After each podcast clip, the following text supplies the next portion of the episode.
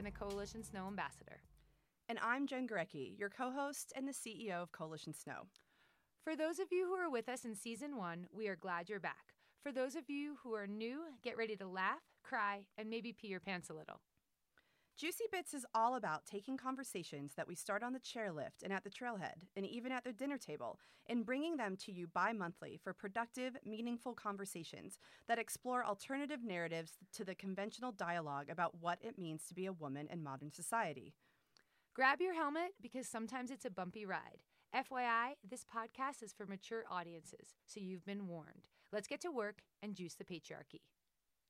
Hey everyone, this is Jen Gurecki, and I am here with a very special guest for this episode of Juicy Bits.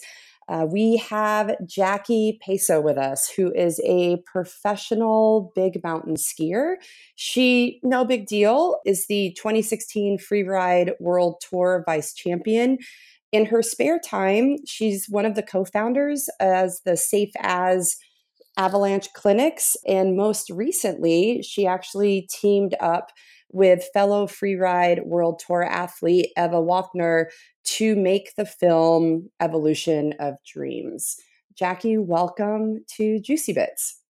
Thank you. It's great to be here. Awesome. So, just to jump right into things. I just gave a little introduction, but for some of our listeners who may not know who you are, what have you been doing the last, I don't know, 20 years? Uh, well, I've been competing on the Freeride World Tour for the past 10 years now. So, traveling mostly over in Europe. And I've actually recently moved to Sweden, or not recently, that was five years ago. I met a Swede, Reine Barkered, on the Freeride World Tour competing. And have yeah moved over there.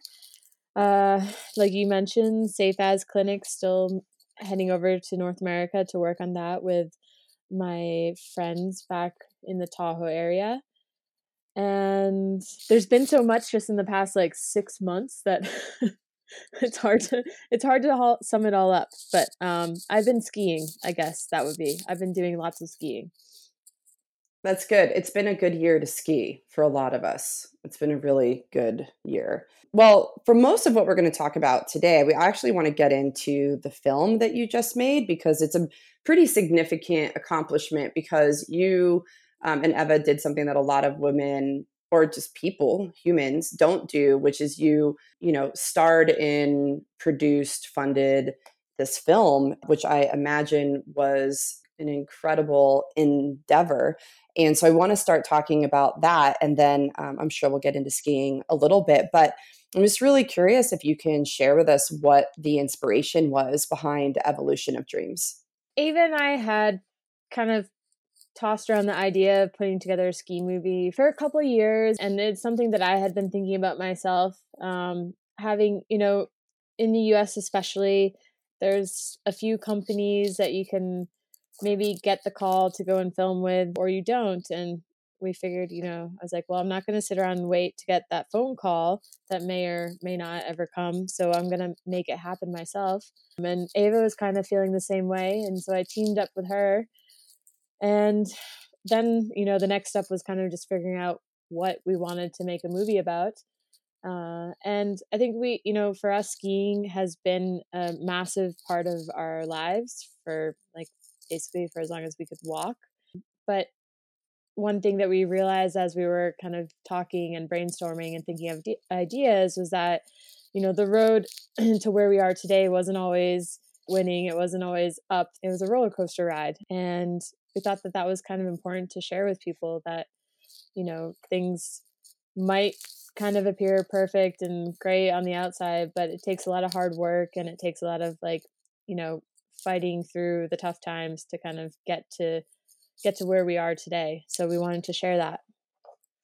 Yeah, and in the I mean, part of what makes the film really compelling or what was really compelling for me was being able to follow this trajectory of your life and that it was a film that wasn't just about skiing. I mean, skiing's fun and it's great, but a lot of us want a lot more in our lives. And being in the mountains isn't necessarily just about making turns, right? And in the beginning of the film, you actually talk about losing a 10 year dream. So you had been, and maybe you can share with our listeners what that dream was, but I'm curious as well, like looking back on that now, what did you learn from that, which I'm sure at the time felt like an incredible failure? So the 10 year dream, basically, it was I started competing in mogul skiing through middle school, through high school, and even into college. My goal was to go to the Olympics and ultimately win a gold medal. And this is something that I, you know, put my heart and soul into and devoted a lot of time. My family,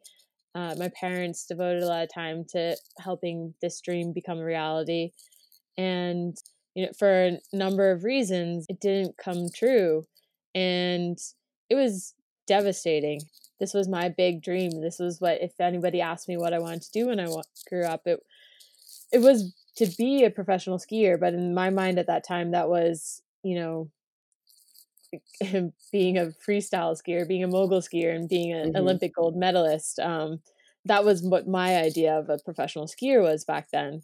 So in my early 20s, that kind of all just was shattered. And I really struggled to come back from that. And I think it took, I don't know, four or five, maybe even six years of just being a little bit lost and not really feeling like I kind of like lost that my identity and who I was and what I was working towards. Now, um, looking back, I wish that that wasn't something that hit me so hard. I wish I could have seen like just because this one door closed doesn't mean another door's not going to open. It means, you know, other opportunities might arise. But when you're in your early 20s and in your mind, your whole world just shattered, that was kind of hard to see at the time. Yeah. Well, in the sport, the sport's evolved quite a bit. It's interesting that you say that in your mind, being a professional skier meant that you would be competing in the Olympics, but that's no longer true. It how has the how has the sport changed in a way that supported you in realizing your career as a pro skier?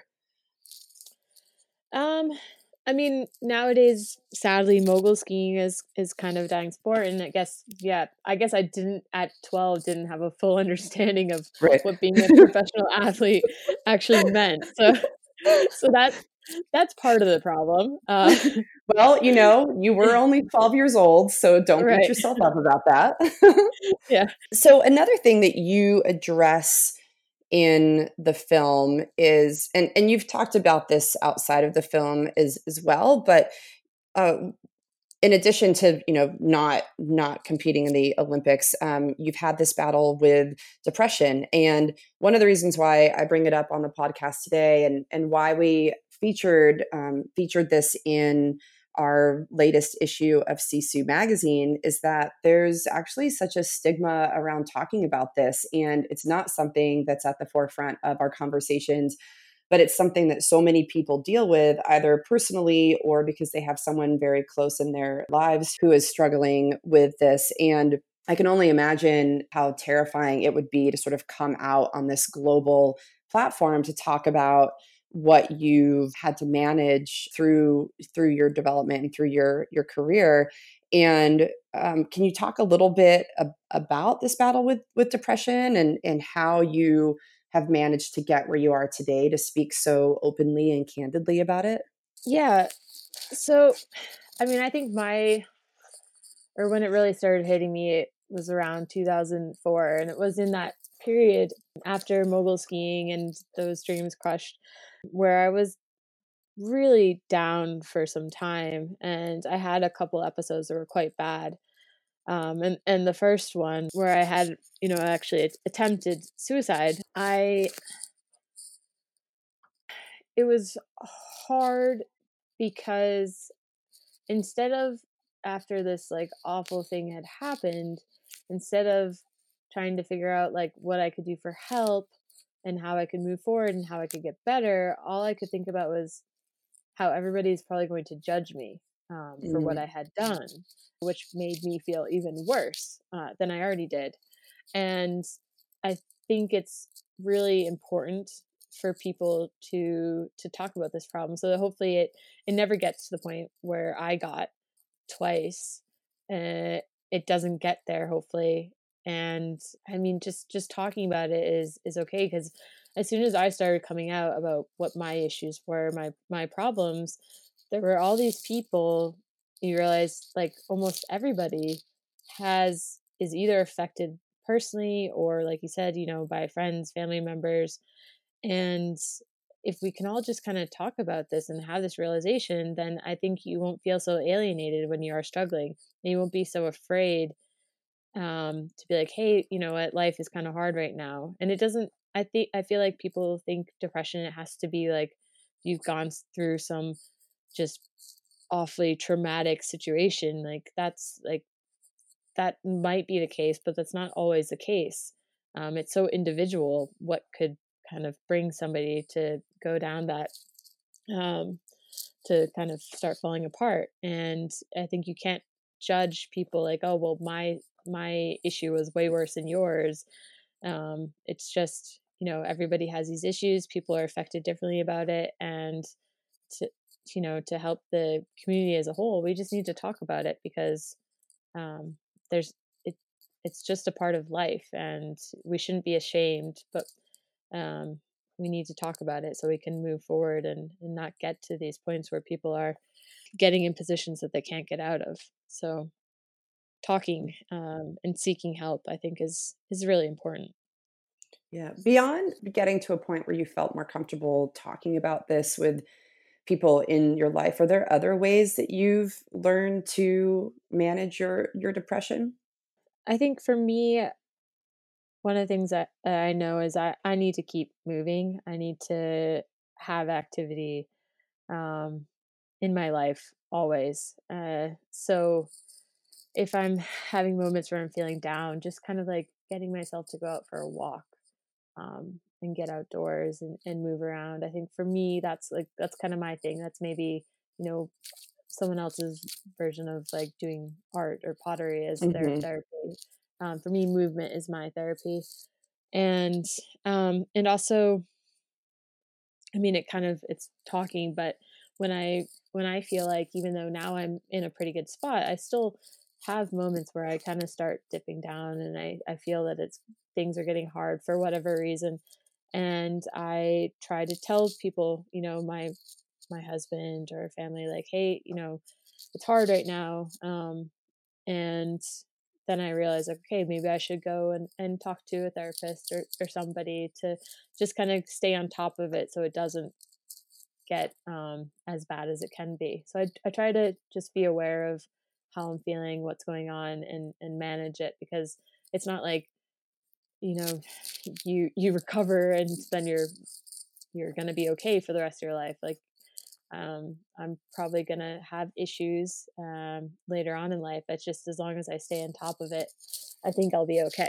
I want to point out that um, everybody's experience with this is is different so the way that you deal with it is is obviously something that works for you although what i will say as i mentioned we we really got into this topic in this spring issue of sisu magazine but we brought in Dr. Bree Moore, who is a licensed psychologist. And one of the things that she wrote about in the magazine was that actually having this community of support, having people that you can talk to, but then also seeking professional support, um, speaking to a therapist are, are the two things that can really help people when you're sort of in that like deepest dark place of depression. So um, there's a lot of other information in the magazine surrounding yourself with positive people and seeking help are really important pieces to this for sure yeah definitely i mean it's hard it's hard to put it all on your family so i think yeah. you know going to a professional is um, it's okay and it's a good thing mm-hmm. to do um, and I think it's important to people to have access and to do that um, when they feel like they're at a point where they really need it. Yeah. Or before, or before they need it. Yeah. Hopefully before, like maybe like right when yeah. you're feeling triggered or starting to sense that you're falling into something to reach out before it gets to point where it's not manageable because um, it is such an issue and and i think that you know one of the reasons why like i said why i wanted to talk about it today is that this is a bigger issue than we give than we speak to right and but i think that the more mm-hmm. that we mm-hmm. can talk about it the more that we can recognize how much this affects so many people um, and work to sort of de- destigmatize what it means to be depressed or to see a, a therapist and make that more normal um, because this idea that everyone's carrying carrying on um, in this super positive happy way is is really i mean this is why you shouldn't get all of your um, information from Instagram, right? so if if you go to Instagram, you just you you only see certain things or only see like sort of part of what people are dealing with, and there's so much more there. So so I'm going to shift us. So actually, speaking of Instagram, this ties into something you said earlier one of the conversations that I'm noticing that's happening in skiing and I think sport in general is that, you know, what happening with the careers of professional athletes now that Instagram is a platform that people can monetize their ex- experiences. So if we if we think back to a time before Instagram, pro athletes were sponsored by brands and you know that's how athletes made a living. Now with instagram and other platforms we've got people who aren't athletes uh, but they're influencers and they are being you know some of this money is sort of shifting and to people who aren't athletes but are on the influencer side. And i'm curious if you have an opinion on this Oh yeah. really... oh yeah. that's a, yeah, that's a tough one. Um, yeah. You know, it's one of those things where, on one hand, you got to say, you know, that these influencers they've figured it out, and it's not like mm-hmm. what they're doing is not necessarily hard. Um, you know, they are putting work in, so you know, kudos to them. At the same time, my fear you know being a professional athlete is that now like athletics is such a important part of society i think it's good for children to to have these goals or just good for society at large to have goals to, in athletics. But the level um, is maybe going to be hurt by the fact that you'll have these like it takes so much time to be good at a sport and especially when you're younger and you you spend you know hours and hours perfecting your skill and working on it and you shouldn't have to worry about building your Instagram at the same time. Right. And there are these younger athletes that you know they they've worked on the skill and this is like you know mostly in skiing but i'm sure it happens in other sports um, that there's all these athletes that they worked on their skiing and then they're seeing these influencers come in that might be you know okay but they're just not on the same level and they're getting all the support that mm-hmm. you know back in the day these talented athletes would get um, and so now it's like there's no where's the incentive? You're not going to get you know you're not maybe going to become a professional athlete because the money is not there. It's taken by the influencers um, even though you might be better.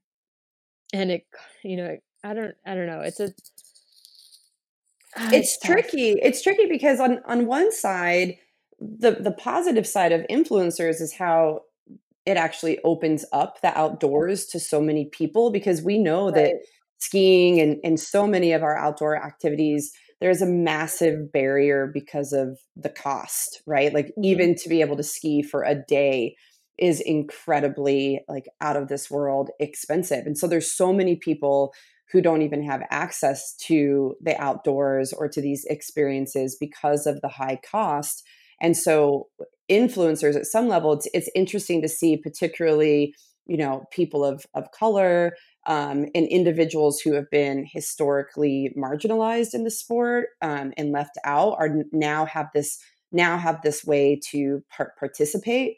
But to your point, if if we value athletes, which let's just be honest, we do. All we have to do is look at sports ball, and we really love paying these guys to throw balls around, right? Like we really value this.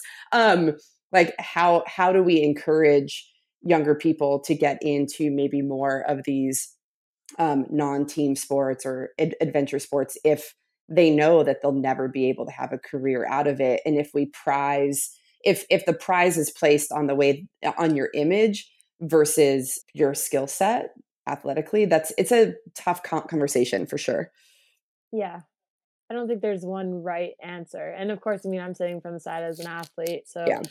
it's hard for me not to be a little bit biased but at the same time i, I do understand and uh, to be a professional athlete now nowadays and probably back then you have to have some sort of business sense you have to yeah you have to understand that we and i hate i hate this part but you you're kind of selling yourself to mm-hmm. companies because mm-hmm.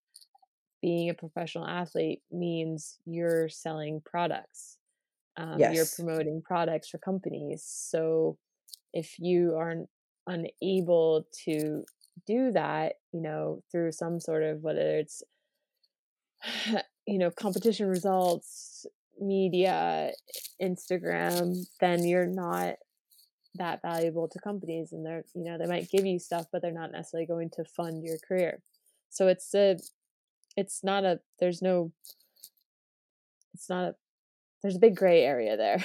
Yeah. It's, it's well yeah and and you let's be honest you can't pay the rent with free skis. So i mean i guess you could yeah. sell them on craigslist and then you right. could try to pay the rent that way but that's a whole different hustle.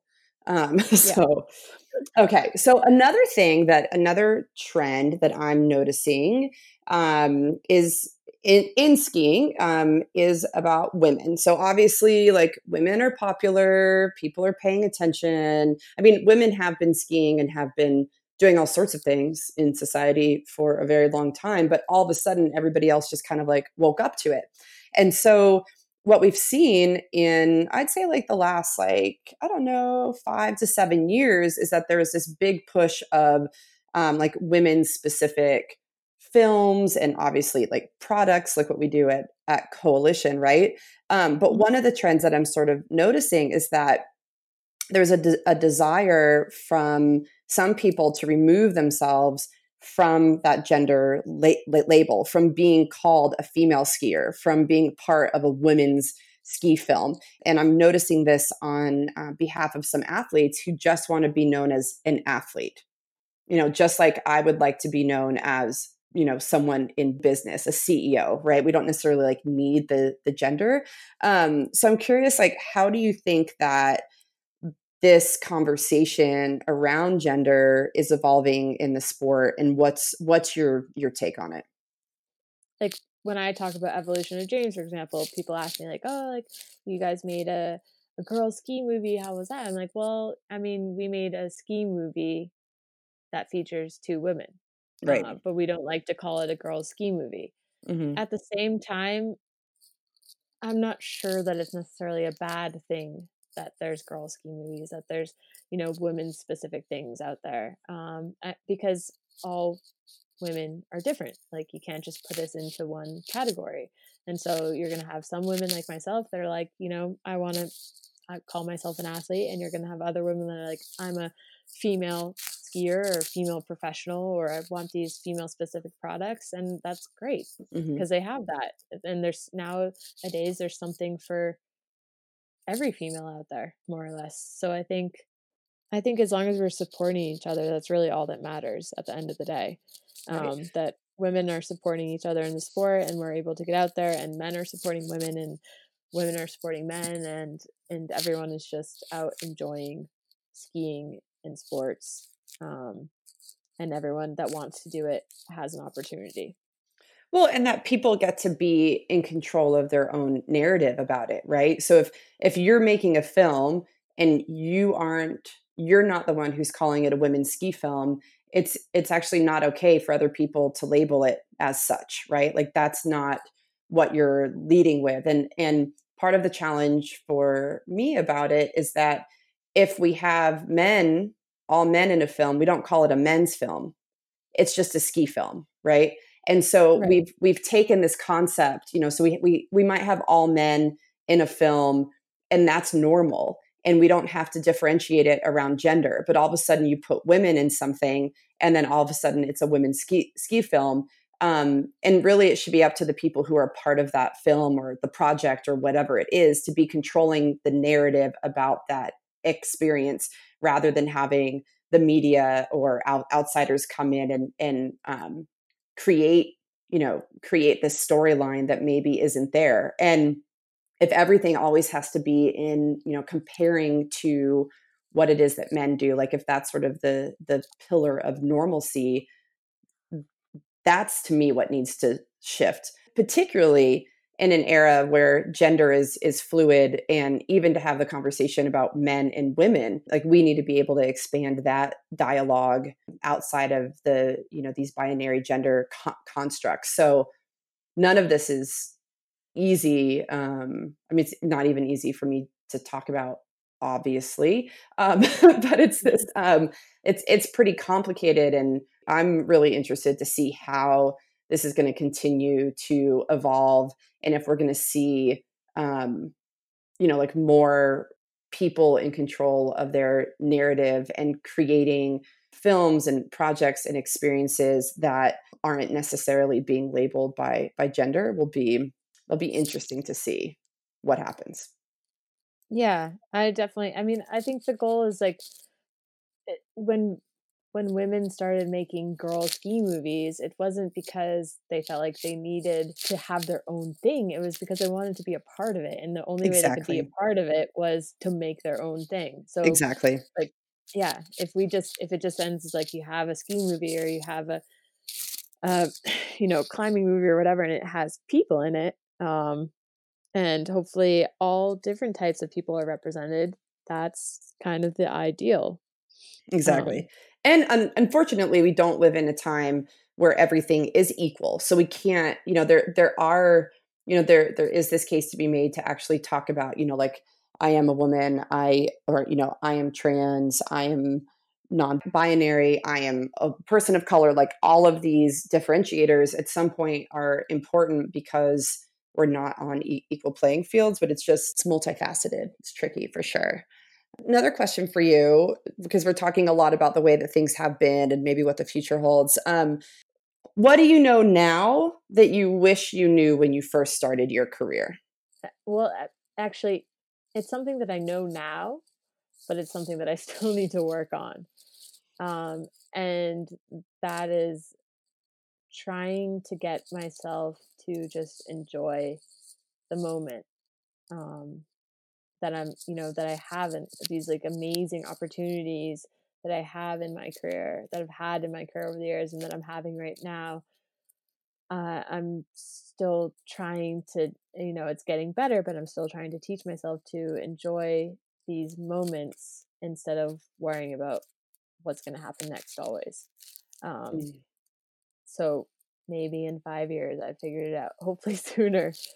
Um, but I think that's the biggest thing because I go on, you know, these amazing trips and have these great opportunities, and sometimes I'm thinking about or stressing about what's going to happen. You know, what's the next thing that's happening instead of just being in the moment and enjoying it. That's such a good lesson. I think that most of us, I find myself oftentimes just thinking about what's the next thing and um, what do I need to be doing now? And oh, I'm doing this one thing, but I probably shouldn't be enjoying myself because there's work to be done, you know, and you kind of miss out um, on those, you know, those times that you'll, you'll never have again. Yeah, absolutely. Same, yeah. same here. Yeah, I know. We should probably be a little bit better to ourselves, I think. Okay, so my final question for you if you were the boss of skiing, if Tanner Hall lost that title, ski boss, and you became the new ski boss and you were the boss of all the things, what would skiing look like in 10 years from from now? Oh man. Okay, so I think I would get rid of the term boss because skiing is supposed to be about having fun. And as soon as somebody is the boss of everybody, then you kind of take the fun out of it. so I would start with that. Nice. so no one's the boss no one's the boss. No one's the, it's, it's not, just just about having fun.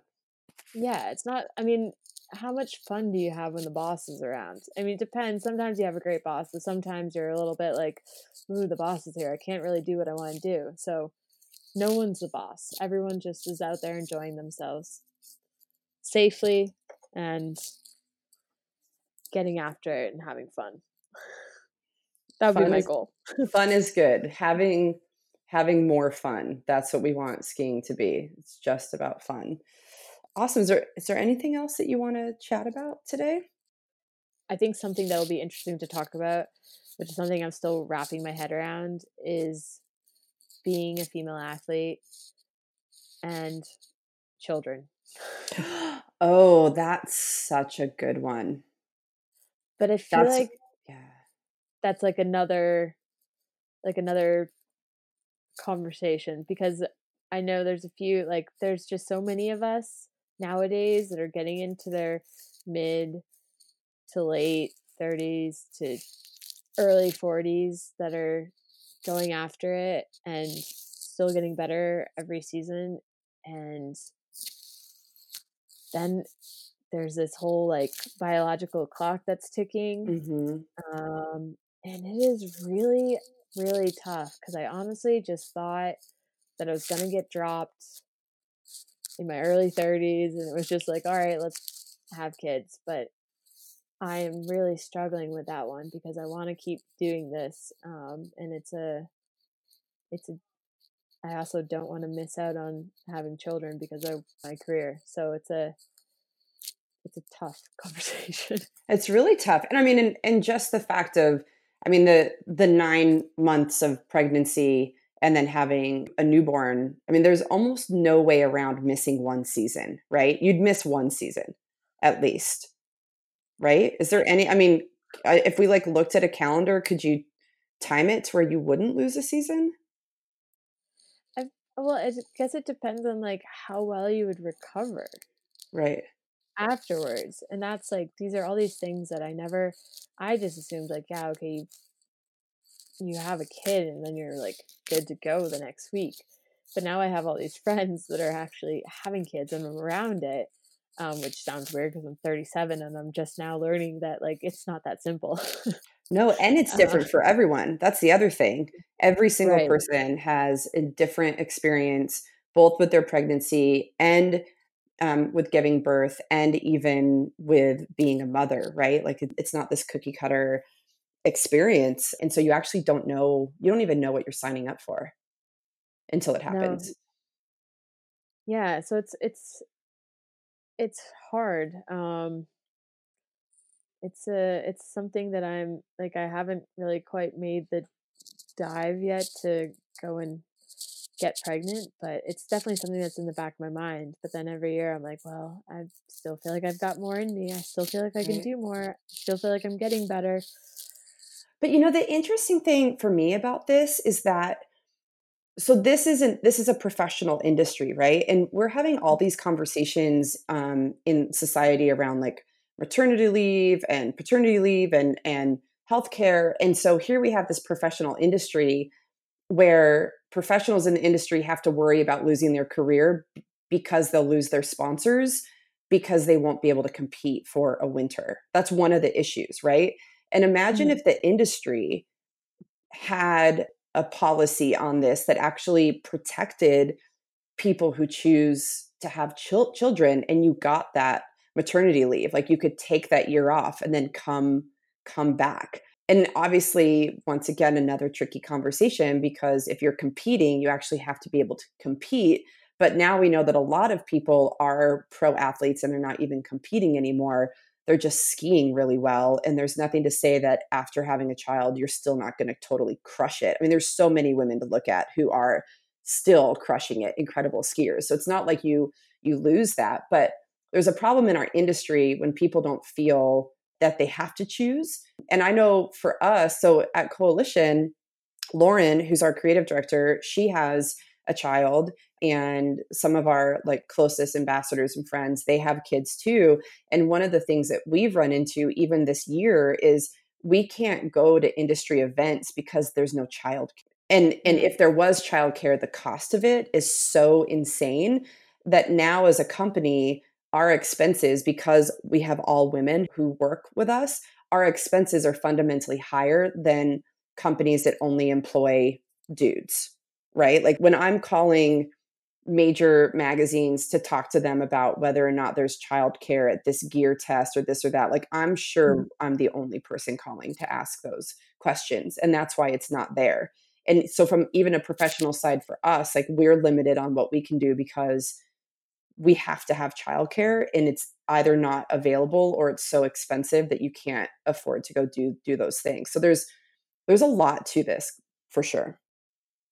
It's a tricky one because it's the time during the pregnancy and then after and all these it's there's just so I mean there's probably a lot that I'm not even thinking about and I'm actually I mean I'm probably retiring from competition. Mm-hmm. Um, I think this next contest in a few days is going to be my last. Okay. Um, but I but that's partially because I want to, you know, have some time to compete or to do stuff outside of competition, to do different film projects and um, expeditions and stuff like that. And having a kid makes that very difficult as well. So it's it's a something that's been on my mind. I know it's on the mind of a few other athletes. And what does your husband think about it? He's kind of like me. Like sometimes, I mean, he wants to have kids, and I think sometimes he's like, "Yeah, okay, let's do it." But then when he realizes, because we've had a lot of friends, guy, you know, guys that have had kids as professional athletes, and they've mm-hmm. said, "Oh, it's it's great," mm-hmm. but um, their wives or partners they're not professional athletes mm. um, and so it's a little it's a, it's different i mean not to say that they're not having to make sacrifices they still are and you know their their wives are still making sacrifices but um you know these guys they're like still continuing their career as athletes and for Reine, um, it's not going to be that simple, right? Because I'm going to want to continue my career as well, and right. we're gonna have to find way and i know like there are some athletes that are figuring it out it's just there's there's not that many out there and it's kind of a new i, I wouldn't say it's a brand new problem because there's there are women that have gone and had children and come back and like become olympians and stuff mm-hmm. like that so it's not a brand new problem but um maybe in the ski industry it's it's a little bit different because a lot of the women that have gone and had children have kind of retired yeah. or stepped away um and so what some of us are trying to wonder is like well is it possible to have children and continue? Right. Well um, and also to even look at it like have these have these people stepped away from it because because they couldn't do it or because they chose not to, right? So sometimes it's not even that it's a sacrifice as much as it's you're just making different choices.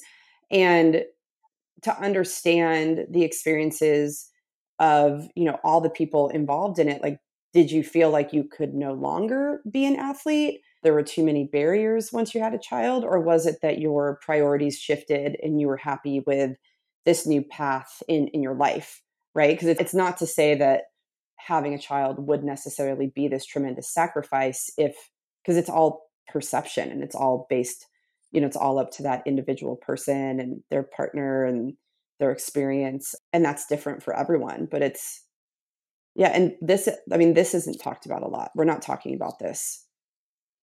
Yeah no that's true because yeah i might if i do ever end up getting pregnant i might be like well I thought nine months ago that I wanted to continue afterwards, but now I realize I don't.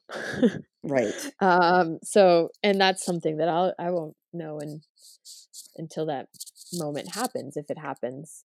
But it's definitely it's something that I'm like have on my mind, and that feeling of like missing out completely because I'm still chasing my dream right. um, is kind of scary. Right. Well, and it's something that a lot of athletes and a lot of people have to deal with, which is um, your identity, right? Like understanding how your identity might shift and how you kind of manage that change because you're not necessarily going to be a professional athlete for your entire life. And that transition is so difficult for a lot of people. Yeah. That's, yeah. Um, yeah, that's scary too. yeah. Which is why you should have a very good therapist because you will need one. we right? Like every every athlete I know who's transitioned well is because they had a therapist and they didn't okay. completely self-destruct and they and they like have done well in in it. That's that's good to know. Yeah. Mm. I've got a name for you too. I'm not going to say it now, but like I've got people you should call. But I've I have seen it. Like I've seen a few people who've who've um, transitioned from being a- athletes, and they while it's definitely difficult um, in in some of the conversations I've had with them, it's difficult in ways that they didn't necessarily anticipate. They were able to manage right. that because they were actively seeing a therapist through the entire process. Okay. Yes. That is a really good idea. Oh yeah. I'm not there I'm not there yet, but when the moment comes. yeah. Yeah. It's definitely something to keep in mind. Jackie, I want to thank you so much for joining us today on Juicy Bits. I've been a huge fan for many years and love what you've been doing for the sport, and then also love what you've been doing with Safe As Clinics. For anyone who would like to know more about Safe As, where can they learn about that? Uh, so they can go to safeasclinics.org. Awesome. Okay. And check you out on Instagram too, right? Yeah, you can find me at Jackie Paaso. That's double A, one S, um, on Instagram or Facebook or uh, online website too. Awesome. Well, thank you so much. And looking forward to seeing what's up next for you and your continued evolution of dreams. Yeah, thank you so much for having me. It was a pleasure. Okay, thanks. Hey everyone, thanks so much for tuning in to this episode of Juicy Bits. That was incredible to be able to have some more time with Jackie. Um, if you are not familiar with Safe As Clinics, please go check them out, safeasclinics.com, and you can also find them on Instagram. I want to take a moment to actually thank some of our new Patreon supporters. So, for those of you who don't know, Juicy Bits is funded by a community of people who believe in our podcast. And you can go to Patreon that's P A T R E O N dot com and search for Juicy Bits, and you can support this. Um, it allows us to be in a studio, it allows us to have an editor. And we just really love the community that we're building. And we have two new patrons who I want to thank. So, Courtney Strong and Daphne Johnson Thank you so much for your support. Um, and yeah, check us out on Patreon. And if there's other people that you would love to hear us interview, please send us an email at at juicybits at coalitionsnow.com. All right, till next time.